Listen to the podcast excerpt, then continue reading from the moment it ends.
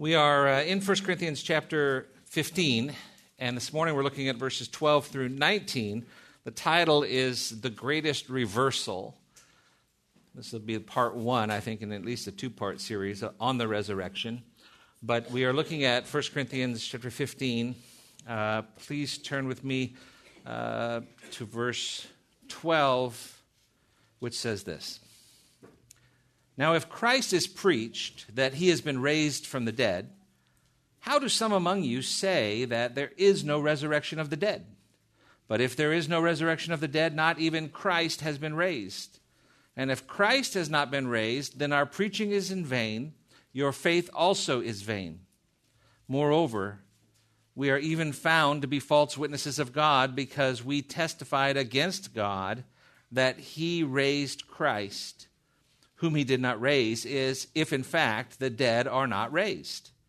For if the dead are not raised, not even Christ has been raised. And if Christ has not been raised, your faith is worthless. You are still in your sins. Then those also who have fallen asleep in Christ have perished. If we have hoped in Christ in this life only, we are of all men most to be pitied when we think about uh, this passage, and I think about Christ's death, burial, and resurrection, actually, I think about that whole period, say the two week period from um, the week before his death and the week after his death. Um, you think about some of the statements that were made by various people and how the contrast between them, the, the great reversal in statements. I think of um, you have this massive crowd a week before the crucifixion saying, Blessed is he who comes in the name of the Lord. And at another moment, they're shouting out, Crucify him. You have Peter, who says with all kinds of vigor, I will lay down my life for you. The same guy says, I do not know the man. You think of the chief priests who said, What are we doing? For this man is performing many signs. And later they said, We have no king but Caesar. What a statement from the Jewish high priest. And then you have uh, Pilate, who says, I find no guilt in him. And then he says, Shall I crucify your king? Jesus prayed, Father, I desire that they also, whom you have given me, be with me where I am so that they may see my glory. Jesus also prayed, My God, my God, why have you forsaken me? And then there's Thomas who said, Unless I see in his hands the imprint of the nails and put my hand into his side, I will not believe.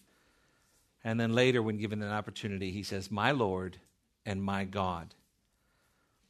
But there, there can be no greater contrast, really, than that between a dead corpse being placed into a tomb and a resurrected Christ who lives and who is walking around and who is appearing to hundreds after his resurrection. Uh, I, just want to keep your finger there in 1 Corinthians 15. Turn back with me to John chapter 20. I, I just want to really to kind of get our our mindset here. What would it have been like on that day? You know, uh, I don't think we, we fully can imagine the devastation. We have in John chapter 20, beginning in verse 1, it says, Now on the first day of the week, Mary Magdalene came early to the tomb while it was still dark and saw the stone already taken away from the tomb. So she ran and came to Simon Peter and to the other disciple whom Jesus loved, that would be John there, and said to them, uh, they have taken away the Lord out of the tomb, and we do not know where, he, where they have laid him. So Peter and the other disciple went forth, and they were going to the tomb, and the two were running together. And the other disciple ran ahead faster than Peter. You love it that John's humble enough that he, doesn't mention his own name, calls himself the other disciple, but then also says he ran faster.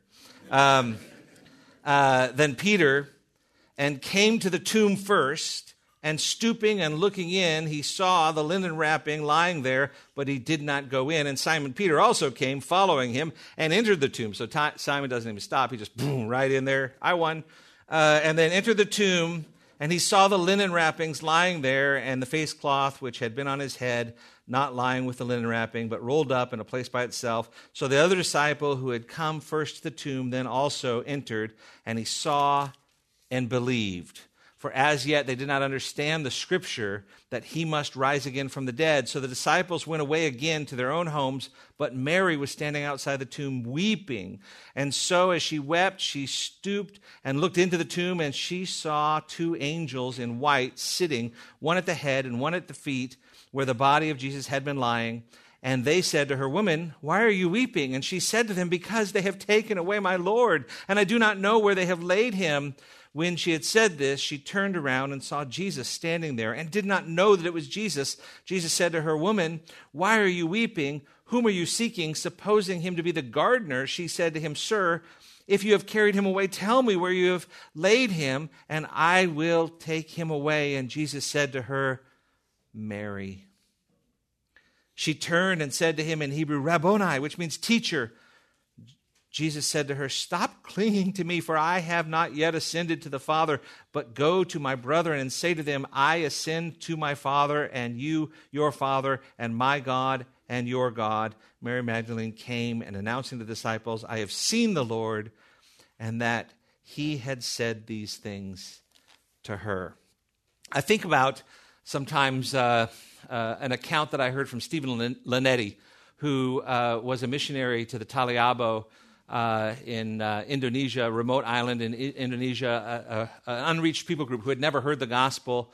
And uh, he used to be on staff here at this church. Uh, he's a friend of, of Grace Church, and, and the Linettis were with some other missionaries, and they began to teach the Bible to people who had never heard the Bible ever. And they decided to start in Genesis. And so they told the story and, and the story of how the world was created for people who had never heard about it, never known about it, an island group of people, and they were amazed about learning about the Creator God. And then they heard about sin and the separation between a perfect relationship between God and man. And then they learned, even in Genesis, that there would be a descendant, of woman who would crush the head of the serpent. And so, as the story was told, week after week, months going on, meeting with them on a regular basis, translating stories into their language, teaching them to read and write, and then telling them the story of uh, the Messiah, the one who's to come. And, uh, and uh, they, they, uh, they, they kept on thinking that the Messiah was a, character before Christ. Like, like maybe it's Abraham. It's got to be Abraham. Or maybe it's Moses. He's a deliverer, right? And then, uh, you know, they went through Abraham and Isaac and Jacob and Joseph and Moses. And then King David. Maybe it's King David. And then they learned that it's uh, someone in, in the line of King David. Okay, well, who, who could that be? And then uh, they were thinking, well, maybe it's maybe it's Jesus. When they get to the New Testament, they learn of Jesus, and, then, and they don't know how it ends. And so they're talking about it outside of the meetings. I know it's Jesus. And when Jesus is crucified and they learn that story, they're weeping. People are crying, visibly shaken, distraught in church because they thought for sure it was Jesus. And when they preached on the resurrection, people in those tribes stood up and cheered and clapped and celebrated. And some were saying, I knew it was Jesus. It, it, it's just the sweetest thing to think about um, this, this uh, reading it fresh for the first time.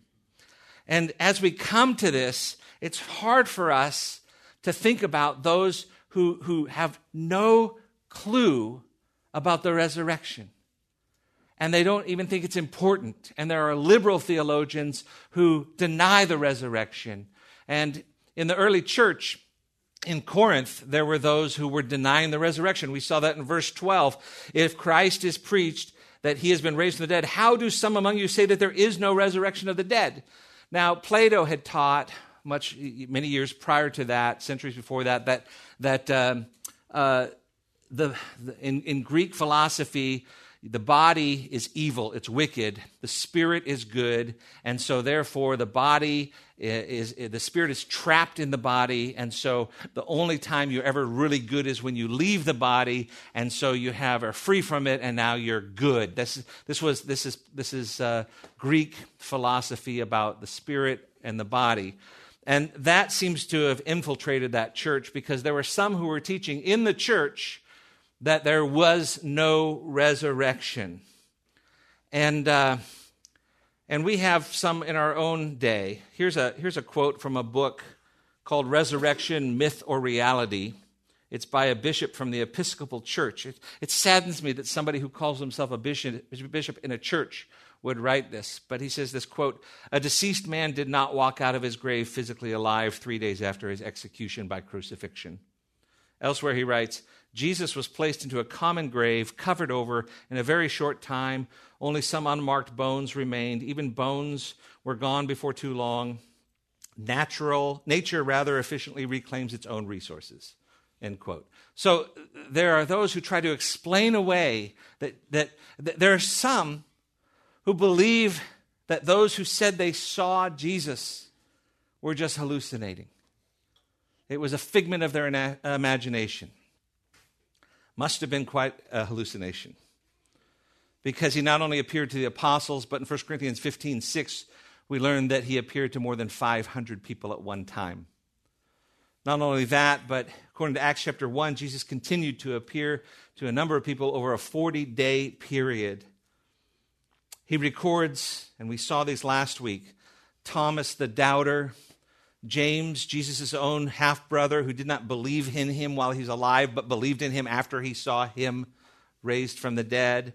Um, and not least of all, though he said he was least of all, is Paul, who was on a mission to kill Christians until he saw this apparent hallucination. Um, it's quite an amazing hallucination if that's what it was. But I can't believe it. I can't believe it. I find it, I find, I find that the scripture is accurate. That everything in it, I've spent my whole life studying this book and teaching it. And if I found it to be inconsistent, if I found it to be full of lies, my faith would be gone. But it is the very word of God. I, I can believe no other about it. And the Bible teaches that not only did Christ rise from the dead, but every believer will have a bodily resurrection.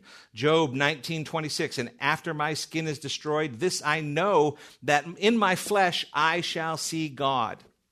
1 Thessalonians 4 verse 16 for the Lord himself will descend from heaven with a shout with the voice of an archangel and with the trumpet of God and the dead in Christ will rise first. And when Paul preached about a future bodily resurrection, he met opposition. We know this because in Acts chapter 17, when he was speaking to the men at the Areopagus in Athens, it says in Acts 17 32, and when they heard of the resurrection of the dead, some mocked. They sneered at him. They, they couldn't, in, in their mindset, what? A resurrection? And so Paul deals with those in the church who, for whatever reason, doubted the resurrection or denied the resurrection. And he essentially says, You cannot call yourself a Christian and deny the resurrection.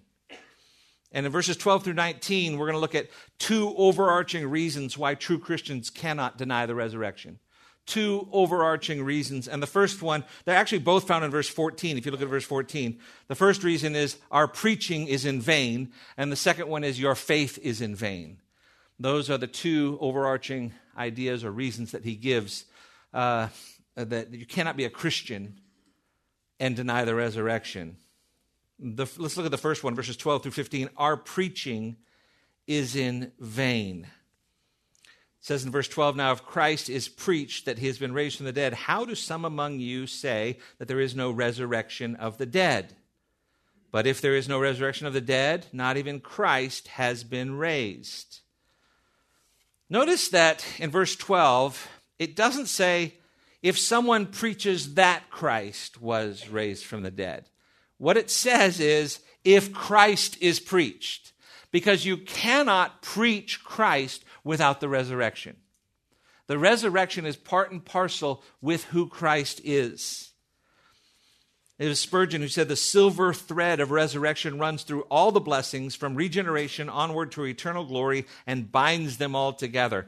You remove that silver thread of resurrection, which touches every doctrine, every truth about salvation, everything. I mean, you think about the divinity of Christ finds its surest proof in the resurrection. Romans 1 4, and declared to be the Son of God with power according to the Spirit of holiness by the resurrection of the dead.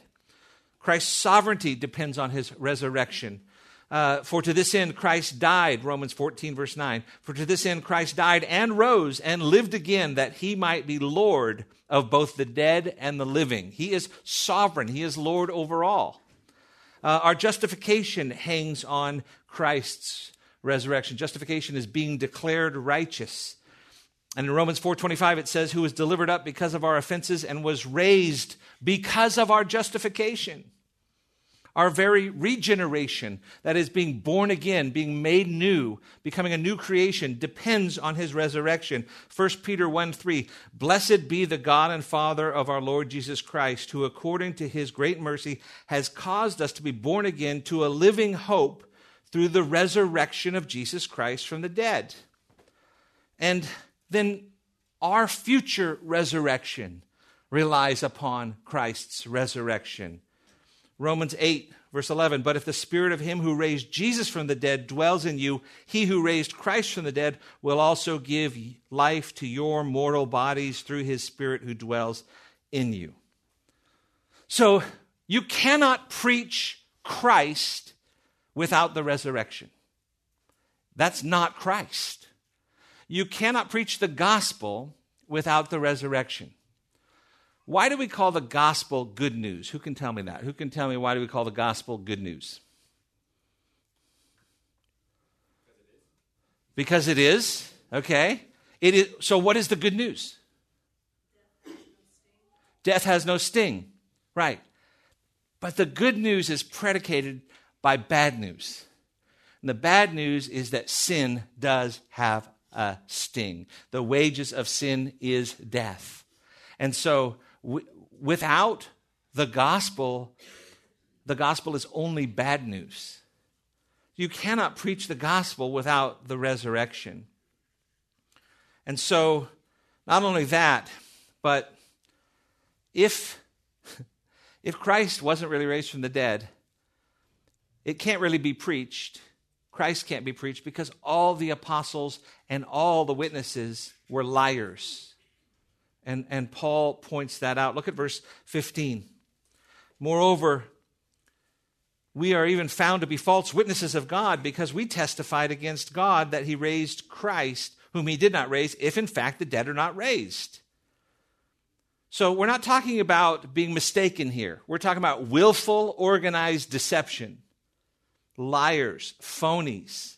The word found in verse 15 Moreover, we are even found to be false witnesses.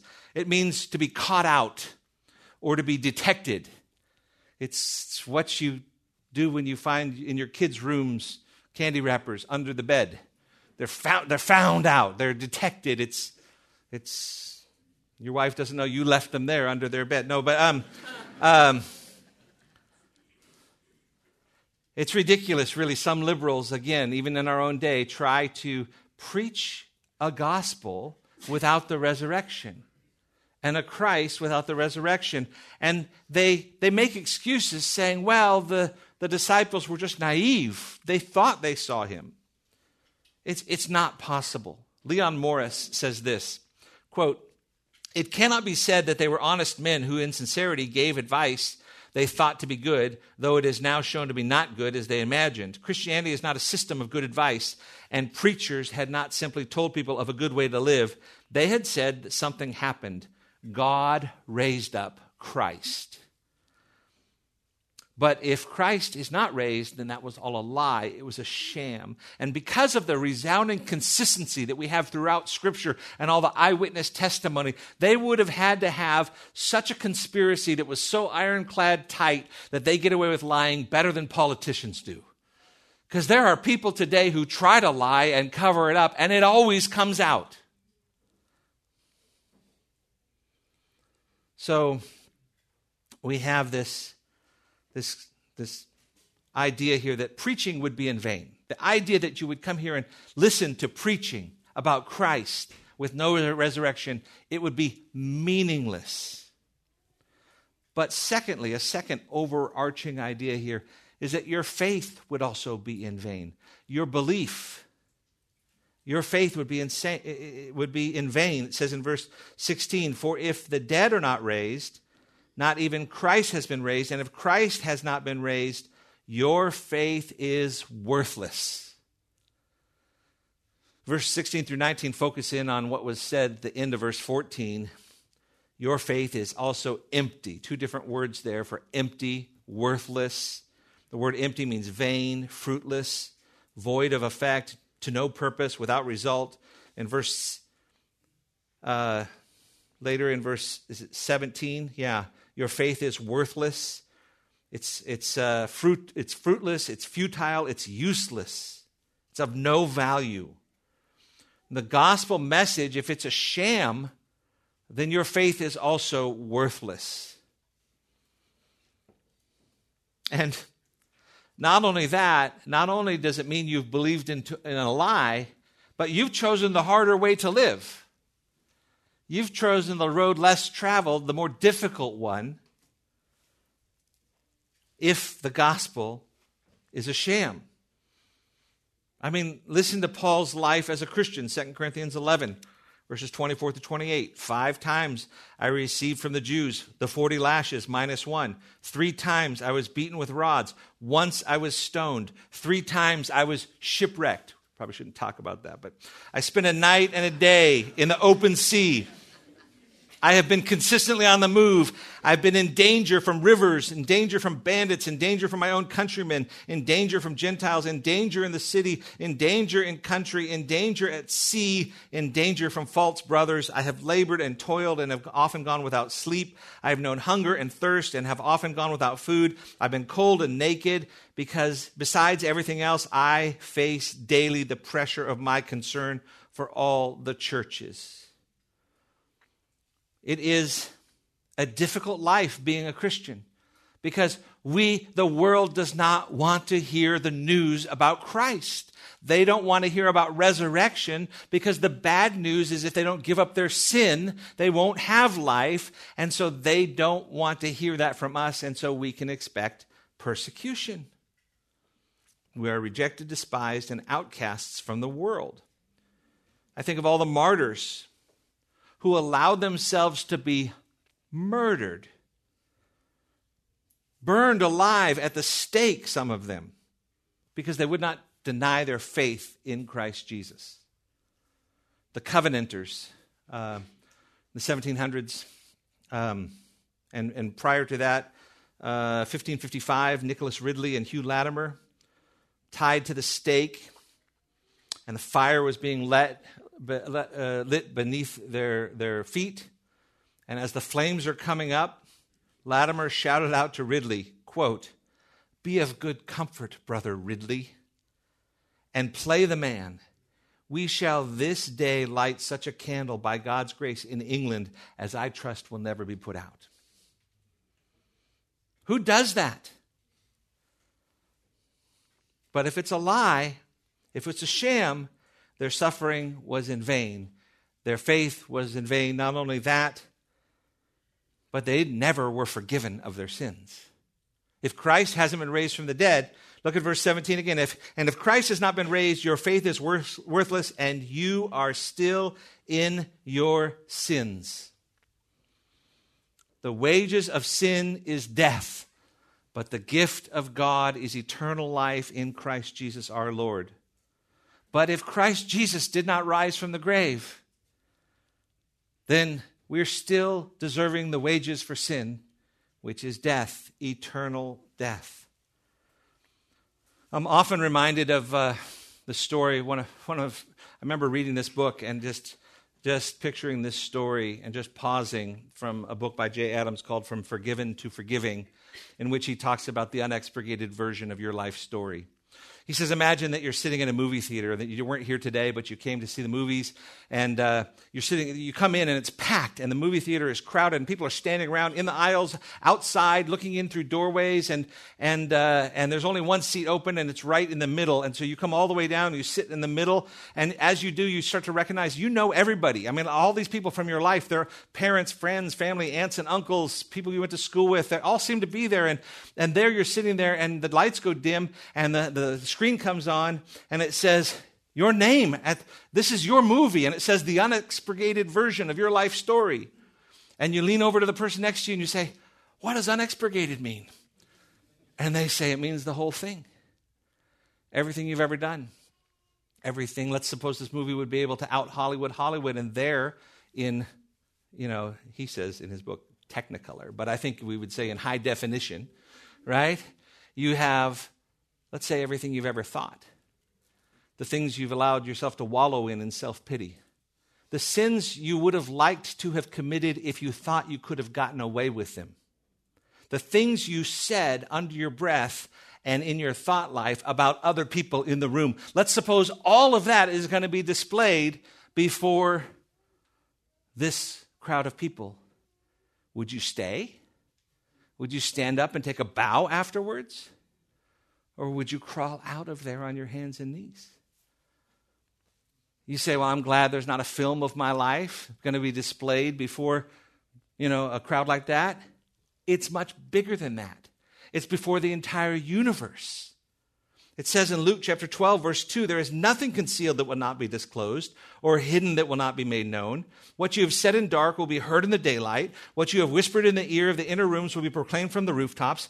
I tell you, my friends, do not be afraid of those who kill the body, and after that can do no more. But I will show you whom you should fear. Fear him who, after killing the body, has power to throw you into hell. Yes, I tell you, fear him.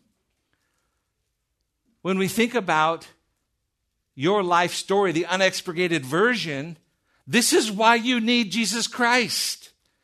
Because he can take that film and destroy it and pay for all of your sin in full so that when the film of your life gets shown before the entire universe, it's Christ's life being played and your name. And God looks at you and sees Christ's life and he says, Well done my good and faithful servant. Well done. This is, this is our greatest need is, is forgiveness. But if Christ hasn't risen from the dead, you are still in your sin.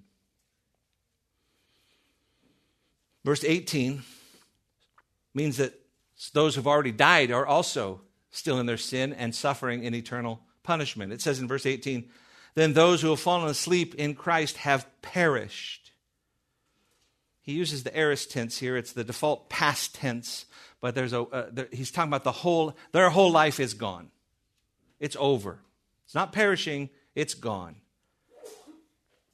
We use the term perish to describe something that's gone slightly off. At least my wife does. Why do we have this fruit? Oh, it's just perished a little bit.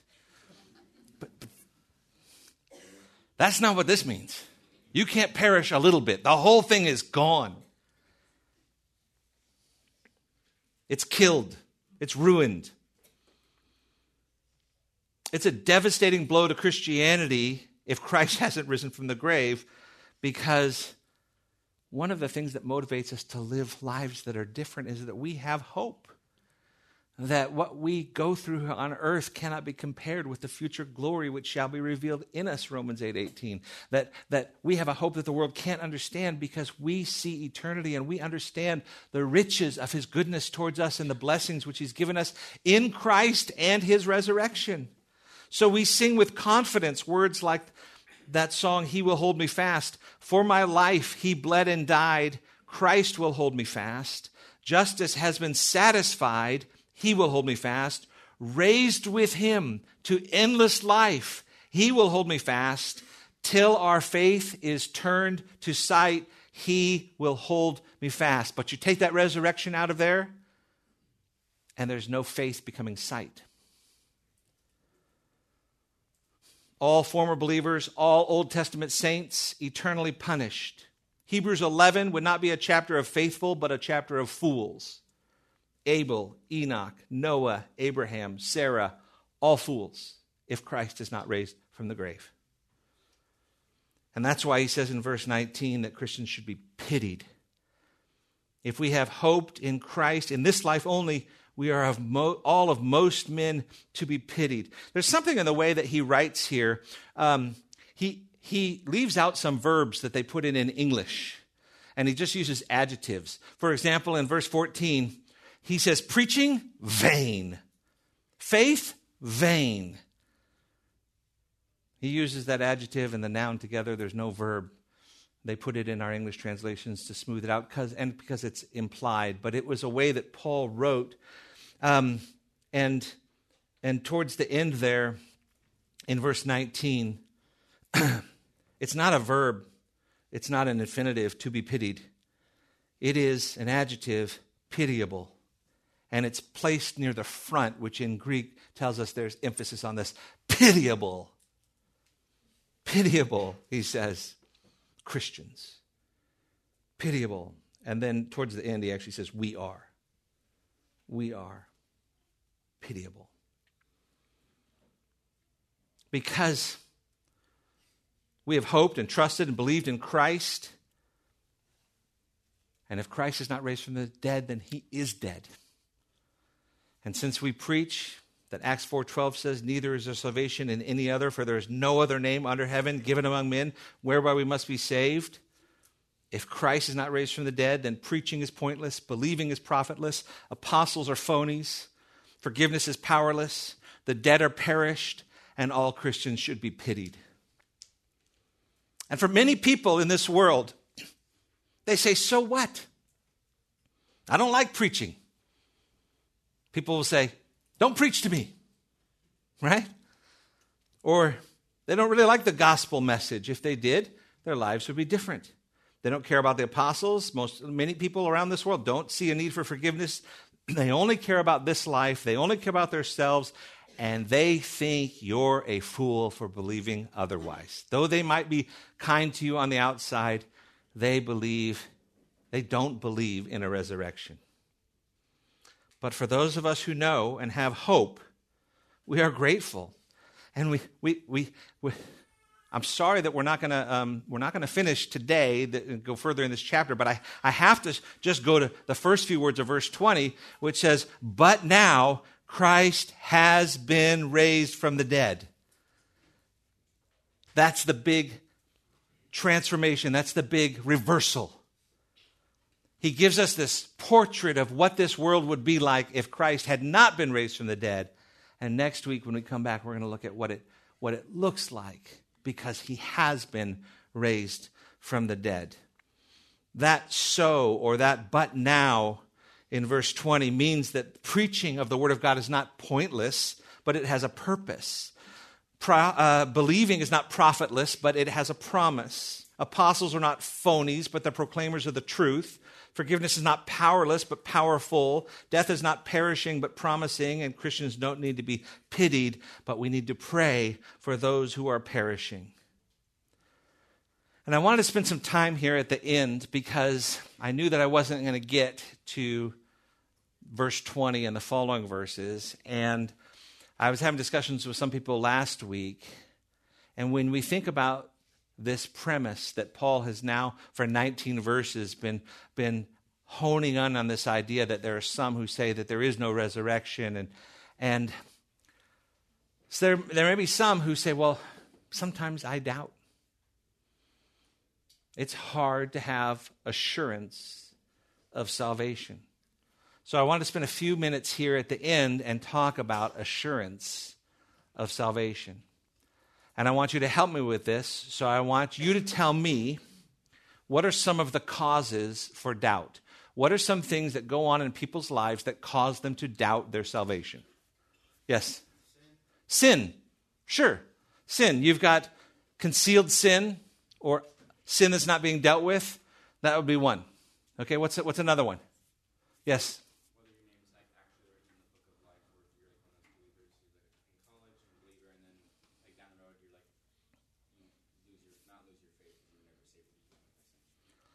Okay, so so So in this case, you're saying that if you're if you didn't have genuine faith and you've fallen away, right, you should doubt your salvation. And we would amen that. And the same thing with sin. If you have concealed sin, it's very possible that you're not saved. And it's good to say, I wonder if I'm saved. I want to deal with that. But what are some other things? What are some other things that happen in your life that cause you to doubt your salvation? Yes. Okay, going by feelings, right. It's almost a childish way of believing, right? It's, it's not a childlike faith, it's a childish, child, uh, li, sorry, childish faith. Childish. Childish. Um, it's that kind of faith because it is, there's spiritual immaturity. And you're, you're not interested in the word, you're not on a steady diet of the word, but you're actually just, you know, grabbing onto uh, feelings, like a child would. Yes? Okay, seeing those you respect walk away from the faith, which, which could fall under, um, it could fall under comparing yourself to others. Um, and it could, it could fall under like, wow, if they, I always thought they were so much more holier, you know, put together as a Christian than I am. And if they're not walking in the faith, what about me? Okay? Yes, in the back. Yeah, okay, not having fruit in your life. So, again, that would probably be under, um, you know, childish faith, like an immature faith. Yes? Yeah, yeah, right, Chris. Uh, trials, so challenging times, outward attack, even sometimes. Yes?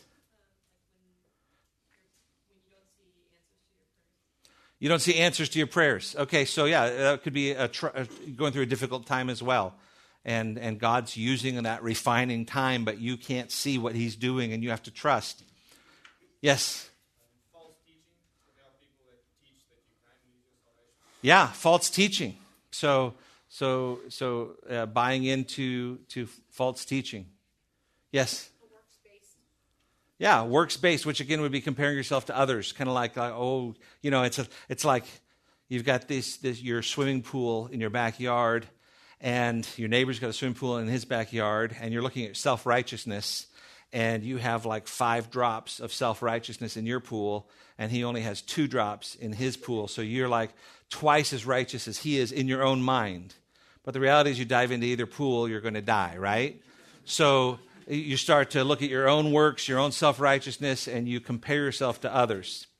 There's one more that I was looking at, and, and, and yes?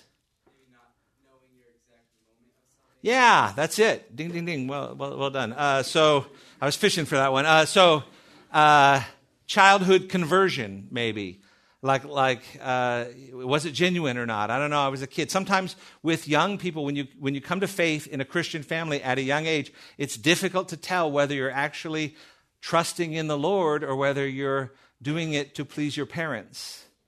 And your behavior doesn't seem to change all that much because those who are people pleasers sometimes look like very obedient christians.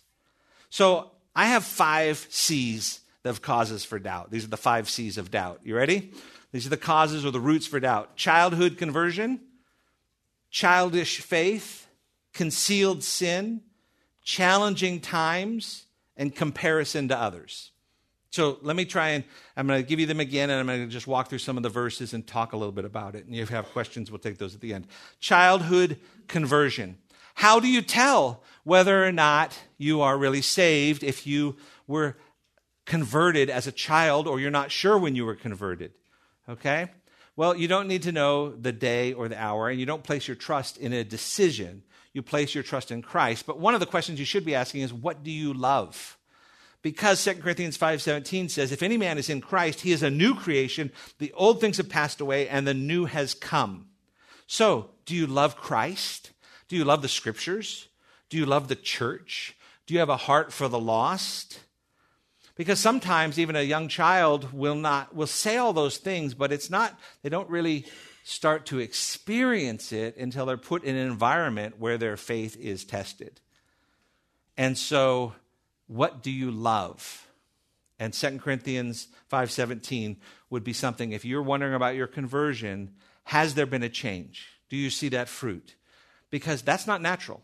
It's not natural to want to come here and, and come early to Steadfast and listen to a message and then go over to that building and, and go and listen to a message. It's not normal. We are abnormal by the grace of God. And then, so if your conversion is a question, what, what do you love? Secondly, your childish faith or spiritual immaturity. If you have a if you're spiritually immature, if you have a childish faith, then you need a more biblical understanding of the doctrine of salvation because the Bible clearly teaches that you cannot lose your salvation. Romans 8, 38 and 39, for I am persuaded that neither death, nor life, nor angels, nor principalities, nor powers, nor things present, nor things to come, nor height, nor depth, nor any other creature shall be able to separate us from the love of God, which is in Christ Jesus our Lord. John 10 28, I give them eternal life, and they shall never perish, and no one will snatch them out of my hand.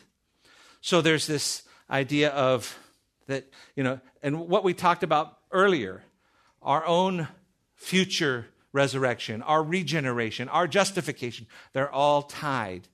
So study the doctrine of salvation. What the Bible teaches about salvation, that is how you grow in maturity and that will bring you more assurance. Um, so if you have childish childhood conversion, what do you love? Childish faith, uh, do you understand the doctrine of salvation? Can you grow more in that? Concealed sin, Romans 6:14 says sin shall not have dominion over you. 1 Corinthians 6 lists, has a list of people who are identified by their sins and then later says such were some of you.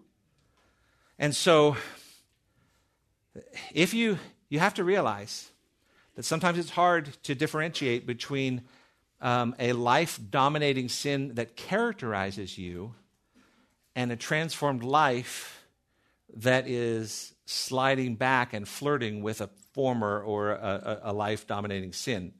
And you need to look at that and you need to say, well, you know what? The scripture says that for believers, I should not be characterized by this. And so I am going to renounce sin, turn from sin, repent from sin, and I, it was never meant to be done alone. This is why we are in a church. This is why we have fellowship groups and Bible studies and real, genuine relationships so that you can have prayer and accountability and sharpening one another and encouraging one another and not relying on your own strength, but relying on the Lord's strength, but also being a part of a body that is encouraging you and spurring you on.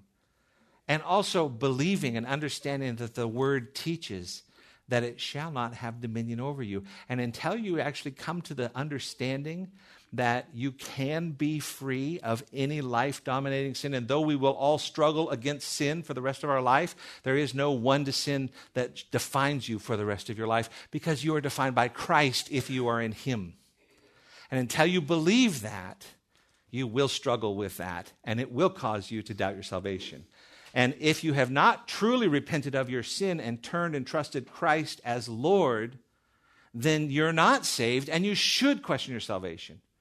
But if you are saved, you will find peace and assurance in understanding that you can battle against sin and also the fact that you hate your sin, not just hate your sin being exposed to others, but you hate your sin, is a measure of assurance because unbelievers don't care about their sin. And we see that more and more because the grossest sins are becoming displayed before the whole world in social media and, and, and just in daily conversation. Like it's no big deal. So we have childhood conversion, childish faith, concealed sin, challenging times. Those are trials or even outward attack. Surviving trials increases your faith. This is how we deal with them. Job 13, verse 15. Though he slay me, yet will I trust in him. 2 Corinthians 12, verses 9 and 10. My grace is sufficient for you, for my power is made perfect in weakness. So, what we find is that when you go through trials, God uses those not only to refine you and make you more like Him, but as you see that him, him bringing you through those trials and the transformation and the, the becoming more Christ like, that should also help you to realize hey, I am being sanctified, and God doesn't sanctify those who are not His. And then comparison to others. One of the keys, really, when you start and you find yourself, and this is this is tempting for all of us, is to look at other people and say, "Oh, well, there they are. Well, well there I am," or I'm here, or they're there. I'm, I'm way up here. They're down here, you know, or oh wow, they were so, you know. It's always a battle. It's all you always lose when you compare yourself to someone else, unless that person is Christ. Because if you compare yourself to Christ, then we're all so low that it, there's no there, there, there's, there's no putting stepping on someone else to get a higher view because we're all so low humility do you have humility? Do you have a love for the church? Do you have a heart for the lost? Are you aware of your sinfulness? Proverbs 22 4 Humility is the fear of the Lord, and its wages are riches and honor and life. Philippians 2 3 and 4 Do nothing out of selfish, selfishness of vain conceit, but in humility consider others better than yourself. So I, I wanted to talk some and, and take some time just to close and talk about that. We've got four minutes left. Any questions? Yes.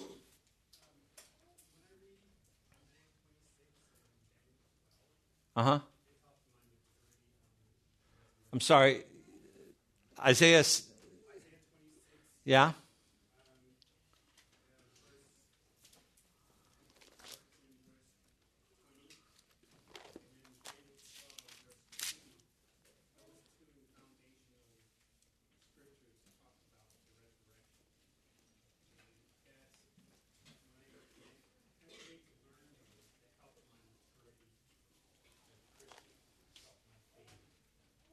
Yeah, and that's good because the Word of God, faith comes through hearing, and hearing by the Word of God. Romans ten seventeen.